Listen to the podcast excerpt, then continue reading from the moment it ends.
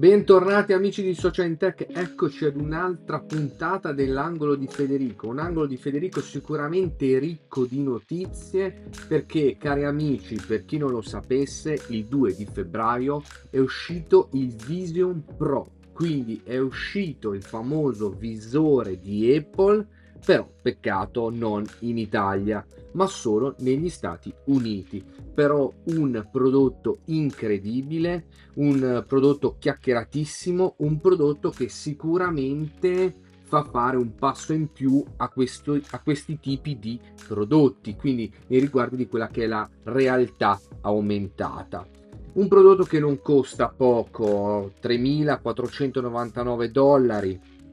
a cui si aggiunge altri eh, che con la memoria superiore oppure anche accessori insomma un prodotto che non costa poco ma quando si parla di Apple difficilmente si può parlare di prodotti che sono economici. Questo sicuramente è un prodotto all'avanguardia un prodotto incredibile che però ha anche i suoi lati negativi. Per esempio Mark eh, Brownlee ha dichiarato che se non si tengono le mani propense in un certo eh, modo, con una certa altezza, per cui i sensori non riescono a intravederle, in questo caso non vi è modo di poter interagire con le varie finestre. Oppure nei riguardi di quello che è lo sguardo, perché lui dice che bisogna fare un po' una specie di allenamento, in quanto se si osserva qualche cos'altro nella simulazione si va a perdere quella che è la selezione della finestra stessa e quindi è necessario ricominciare da capo. Tutto questo perché il dispositivo poi lo fa automaticamente di andare a tenere qualche finestra quando voi avete lo sguardo perché avviene tutto in maniera automatica inizialmente e poi con le vostre mani, con il famoso pitch, quindi con il pizzicottare, definiamolo così, si può andare a cambiare una finestra, andarla a muovere, andarla a posizionarla nella nostra visione che abbiamo davanti ai nostri occhi. Eh, le mani, quindi come vi ho detto, se rimangono fuori dai sensori, il tutto rende un po' più la cosa complicata, per cui si va a dover utilizzare quanto più magari un mouse e o una tastiera. E nella particolarità però la Apple ha chiarito che per la realtà aumentata per ora con il Vision Pro si può utilizzare un trackpad e non il mouse. Molto probabilmente per dare sempre questa sensazione di realtà aumentata. Un mouse sarebbe un po' più diciamo materiale il trackpad risulta un po' come eh, avviene con il Vision Pro quindi la possibilità di utilizzare i gesti. Comunque eh, a parte questo un prodotto davvero incredibile che eh, ci sono anche tanti video in rete in cui si vede chi va in giro direttamente con il Vision Pro eh, sugli occhi e eh, cerca di passeggiare avendo allo stesso tempo la realtà aumentata davanti a sé con il visore. Chi ovviamente invece ha sbagliato del tutto, cioè guidare una Tesla con il pilota automatico e allo stesso tempo avere il visore e eh, agire uh, con il visore stesso, infatti qualcuno ha beccato anche qualche multa, ecco quindi non fatelo, qualora siate negli Stati Uniti e avete comprato un Vision Pro e avete il pilota automatico nella vostra Tesla, ecco non fatelo. E che dire però un prodotto che The Verge definisce magico fino a quando smette di esserlo. Un prodotto che ricorda molto i visori per la realtà virtuale già in circolazione da tempo, come quelli di Meta o di Samsung, anche se Apple non vuole che sia associato a questa categoria di dispositivi. Infatti si tratta di un sistema che mette insieme la realtà virtuale e quella aumentata, quindi la sovrapposizione di elementi digitali agli ambienti reali, simulando quindi quella che è l'interazione tra i due in modo credibile per chi lo indossa. Un prodotto quindi davvero incredibile un prodotto che ha lasciato sicuramente di stucco, un prodotto che eh, darà quindi al via secondo me a determinati tipi di prodotti, comunque ad un miglioramento, a, um, a, cercare una realtà che fino a poco tempo fa in realtà la vedevamo solo nei film. A me per esempio mi viene in mente il famoso film di Keanu Reeves, Johnny Mnemonic, in cui lui inserendo uh, avendo un, se non ricordo male, un foro nella testa, lui poteva accedere a questa memoria virtuale potendo digitare un numero di telefono, potendo chiamare, vedere dei video, fare delle ricerche, insomma un mondo che fino ad adesso potevamo solo che vedere nei film. Uh, anche un altro grande youtuber, Casey Nest, uh, se l'ho pronunciato bene, eh, ha direttamente fatto una recensione con il suo eh, Vision Pro e andando nelle strade di New York, eh, anche nelle metropolitane, ehm, quindi cercando di utilizzarlo all'interno del vagone della metro, semplicemente camminando, eh, sedendosi su una panchina e ha dato un pochino la sua visione della cosa. Sicuramente è stato dopo un paio di ore ha detto che il cervello ha fatto contatto e non ha più fatto caso al fatto che stesse guardando attraverso le immagini prodotte da fotocamere e schermi e eh, prendeva per reale ciò che stava vedendo. Quindi un pochino il mondo virtuale mischiato a quella che era la realtà. Ha quindi lasciato un po' tutti di stucco questo grande prodotto che darà veramente un in là a ad una serie secondo me di evoluzioni nel campo della tecnologia, un po' come sta facendo anche l'intelligenza artificiale nei riguardi per esempio degli smartphone, perché per chi ha seguito la conferenza è uscito il nuovo Galaxy con direttamente l'AI al suo interno. In questo caso Apple è un pochino indietro, però Tim Cook annuncia che vi saranno delle funzioni generative in arrivo entro fine anno. In questo caso il primo riferimento, secondo gli analisti, è iOS 18, che potrebbe essere l'aggiornamento più significativo nella storia del sistema operativo, proprio perché introdurrà alcune rivoluzioni di stampo AI. Sappiamo bene come Apple ami mantenere ovviamente il riservo dei suoi piani, pertanto durante le anticipazioni Cook ha nominato più volte quella che è l'intelligenza artificiale generativa, ma senza mai scendere in dettagli precisi. A quanto pare però tutto sembra indicare che ne sapremo di più al prossimo autunno quando saranno forniti aggiornamenti di rilievo che dire, da un punto di vista uh, di uh, Siri, quindi dell'assistente virtuale della mela, questo non può che aiutare perché Samsung ha già iniziato a muoversi da questo punto di vista. Google allo stesso tempo con il suo Android e che dire, la Apple forse da un certo punto di vista è anche un pochino indietro. Questo è quanto dichiara Minky Kuo, perché dice che la Apple ha perso un po' il treno nei riguardi di quella che è l'AI e i dispositivi pieghevoli, quindi sarà un po' un 2024 un po' duro per quanto riguarda gli iPhone, secondo Minky Kuo.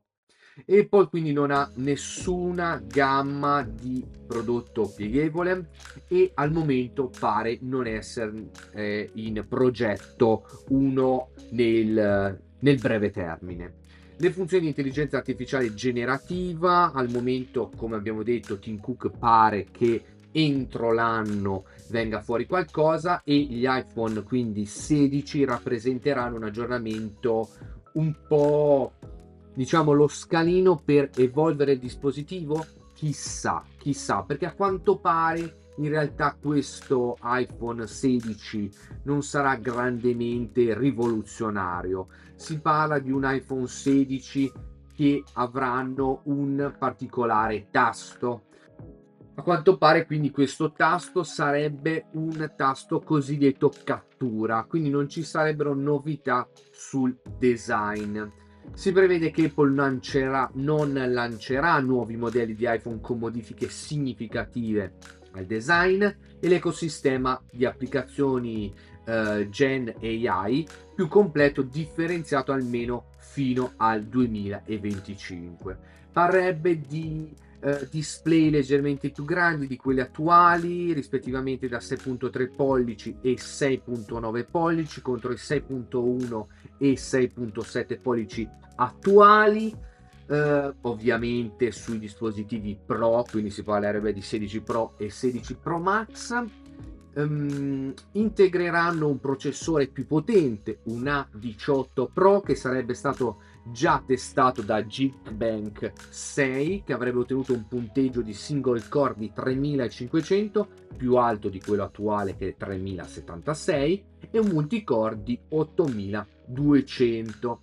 ebbene um, diciamo non ci saranno grandi novità forse da un punto di vista di iPhone per il suo design per questo tasto che va a essere un po' considerato molto probabilmente per un discorso di eh, emulare quello delle fotocamere digitali, ma dall'altra parte forse sarà un vero e proprio cambio da un punto di vista interno, quanto più da un punto di vista di software, con questa introduzione della, eh, dell'AI. Speriamo Speriamo davvero perché Siri ha bisogno di un grande eh, sviluppo, di un grande salto in avanti e quindi lo aspettiamo con tanta ansia. Alla fine la eh, WWCD eh, del 2024 non è poi così lontana, quindi dai ragazzi teniamo le dita incrociate. Per quanto riguarda invece iPad Pro, si parlerebbe di un iPad Pro con um, un nuovo display. Display parlano di un display OLED. Anche perché comunque dobbiamo dire la verità, nel 2024 sono stati annunciati gli utili del primo trimestre e a quanto pare gli iPad sono crollati. È crollato un po' tutto il mercato tablet in realtà, dove comunque Apple e Samsung mantengono la vetta, però effettivamente è significativo per Apple perché in ogni caso i tablet di Apple sono sempre stati al comando, hanno sempre avuto degli ottimi incrementi, però è anche vero che questo dispositivo, come vi ho sempre detto nei miei precedenti podcast, è un prodotto castrato. Perché castrato? Perché ovviamente si parla di un prodotto dove c'è un motore di una Ferrari su un, uh, su un design, ma non tanto il design in sé, di una 500 quanto il sistema operativo perché il cuore vero di questo motore con M3 addirittura questo M2 insomma abbiamo dei chip incredibili al loro interno una potenza incredibile una potenza di calcolo inimmaginabile un po' la fotocamera comunque niente male che comunque non penso sia una delle caratteristiche per cui uno compri un iPad però abbiamo un software veramente castrato, un software che si rifà ad un iPhone, quindi non è mai mai superiore a quello che può essere un MacBook per esempio. Quindi utilizzare un iPad risulta veramente limitante, quasi un dispositivo che finché ci devi fare due disegni, finché ci devi vedere due film, due serie TV va anche bene ma per il resto prendi in mano un MacBook perché risulta sicuramente più performante. Quindi anche se aggiungiamo una tastiera, aggiungiamo un mouse, comunque rimane limitato. Quindi speriamo che da questo punto di vista, nonostante ci sia l'inserimento di un display OLED, e speriamo che non sia solo questa l'evoluzione ma anche l'inserimento di un chip performante, uh, sempre anche una buona telecamera, magari un cambio di design un pochino uh, migliore o quantomeno ci sia anche un piccolo uh, miglioramento del design o comunque cambiamento di design per dare un po' l'aspetto del nuovo, ma un software veramente per un iPad, per un dispositivo che è un incrocio tra un iPhone e quello che vorrebbe essere un MacBook, ma averlo veramente questo sistema intermedio per un dispositivo come l'iPad che secondo me andrebbe veramente uh, a salire sul mercato. Speriamo dall'altra parte che tutto ciò non è controproducente nei riguardi del prezzo, perché ovviamente è lì che fa un po' paura la cosa. Si parlerebbe di 1500 dollari con il cambio forse 1600 euro, insomma veramente troppi per un dispositivo che è castrato, un dispositivo che insomma con 1600 euro arriviamo a comprarci un MacBook Air uh, da 1700 con uh, l'M2, quindi insomma si parlerebbe di un dispositivo veramente incredibile. Fare concorrenza a quello secondo me non avrebbe troppo senso. Adesso invece ragazzi voglio parlarvi di due applicazioni. Un'applicazione riguarda quello che è il, lo sport, il discorso del run, della corsa, e invece un'altra applicazione per quanto riguarda la possibilità di tenere sott'occhio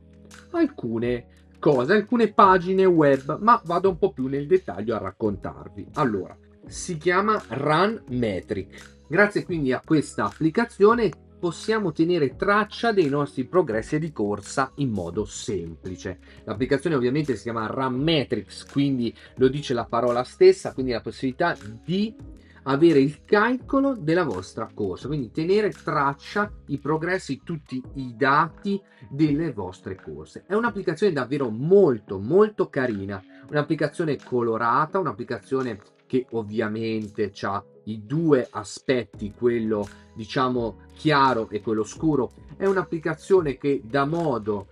ad accedere a quelli che sono i vostri dati e ovviamente è disponibile per iPhone ed iPad, quindi nessun problema in questo senso. È un'applicazione, come vi ho detto, molto colorata, un'applicazione che va a rifarsi a quello che è il sistema operativo, per cui ricalca totalmente quello che è la grafica, la UE del eh, sistema operativo di iPhone ed iPad. Un'applicazione che ovviamente comprende anche i widget che potete ovviamente inserire in varie grandezze quindi nella versione rettangolare, nella versione eh, quadrata, in quella un pochino più grande, in quella addirittura piccolina nella, ehm, per quanto riguarda la home dell'iPhone, quindi quando il telefono è bloccato potete mettere anche il quadratino quindi insomma è eh, totalmente ehm, caratterizzata da tutto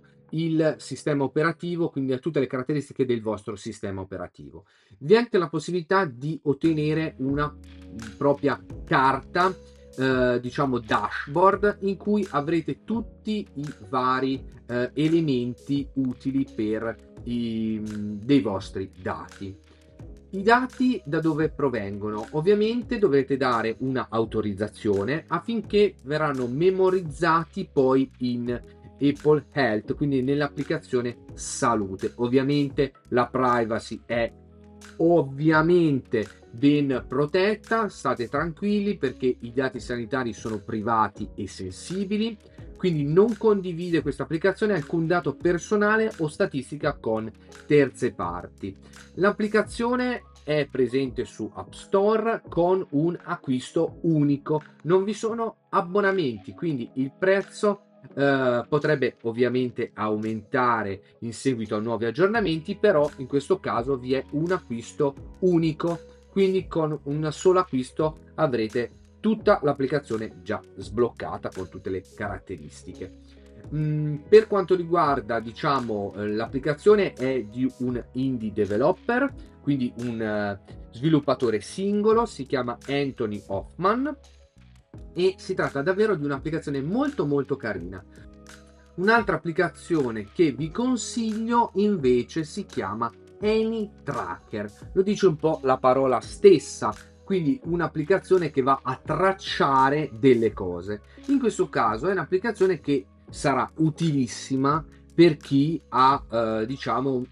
un po' un acquisto compulsivo su Amazon perché vi dico questo? Facendo ovviamente una battuta. Perché questa applicazione dà modo di dare in pasto ad essa il link di riferimento del prodotto di Amazon che avete. Potete andare a tracciare in base ad un prezzo, magari, che voi andate a selezionare, una fascia di prezzo, oppure anche nei riguardi di quello che è la disponibilità del prodotto, lo stato di spedizione di qualcosa che hai ordinato. Quindi un'applicazione che va a leggere in background quello che è un sito o nel caso anche con il link direttamente dall'applicazione di Amazon. Quindi in questo caso andrà a tenere in background controllato questo sito e a dare, nel caso vi siano delle modifiche che sono, come vi ho detto, in base per esempio ad una fascia di prezzo, oppure la disponibilità del prodotto, a dare delle notifiche. Quindi ti dirà quando c'è per esempio una vendita o quando i prodotti sono di nuovo in magazzino, quando vi è un cambio di prezzo. Ma non solo, potrete per esempio farlo anche nei riguardi di quelle che sono le modifiche di un, eh, della banca, della borsa. Tutto ciò con una cronologia completa anche in maniera offline. Quindi un prodotto davvero molto molto carino che dà modo di andare a sbloccare delle caratteristiche che non ci sono perché Amazon non vi dà un riferimento di cambio di prezzo, non vi dà se c'è o meno il prodotto. Però voi potete andare ad analizzare grazie a questa applicazione in background il sito stesso e andare a vedere quando ci sono delle modifiche. Quindi c'è un cambiamento di prezzo, come vi ho detto, vi è un cambiamento perché c'è la disponibilità del prodotto stesso. Quindi diciamo un'applicazione che può servire per tante cose. Allo stesso tempo dà modo di tracciare quelle che sono le azioni, le criptovalute, le, anche il cambio della valuta stessa. Quindi quando per esempio l'euro va ad essere inferiore rispetto al dollaro, al dollaro. Tutto ciò anche con una, uh, una storia, una cronologia direttamente all'interno dell'applicazione. Quindi funziona tranquillamente con siti come Amazon, come eBay, Walmart, per chi ha anche eh, questa applicazione qua. Non ci sarà alcun, diciamo, prelievo di dati privati, quindi tutto ovviamente è eh, sicuro eh, potrete tenere d'occhio quindi tutto ciò e avrete le vostre notifiche direttamente che vi arrivano dalla applicazione. Applicazione che va ad essere eh, però non gratuita nel senso che è sì gratuita ma vi è un acquisto eh, in abbonamento oppure lifetime per cui per chi volesse uh, un acquisto mensile 2,99, annuale 24,99, ma con soli 29,99 euro avrete un'applicazione lifetime, quindi con l'acquisto a, a vita eh, sbloccato e un'applicazione davvero molto molto carina, un'applicazione che può essere disponibile direttamente sul vostro iPhone e che insomma vi dà effettivamente questa questa, questo tenere d'occhio i siti che voi insomma volete tenere d'occhio come i vari eh, siti di e-commerce. Quindi applicazione davvero molto molto carina un'applicazione che anche in questo caso si tratta di un indie developer quindi un, un sviluppatore singolo si chiama Shervin Koshan spero di averlo detto bene insomma un'applicazione che vi consiglio davvero. Con questo ragazzi vi saluto vi rimando alla prossima puntata del podcast. Non so quando sarà però insomma spero di ritornare il più presto. Un saluto da Federico e da Social Intelligence ciao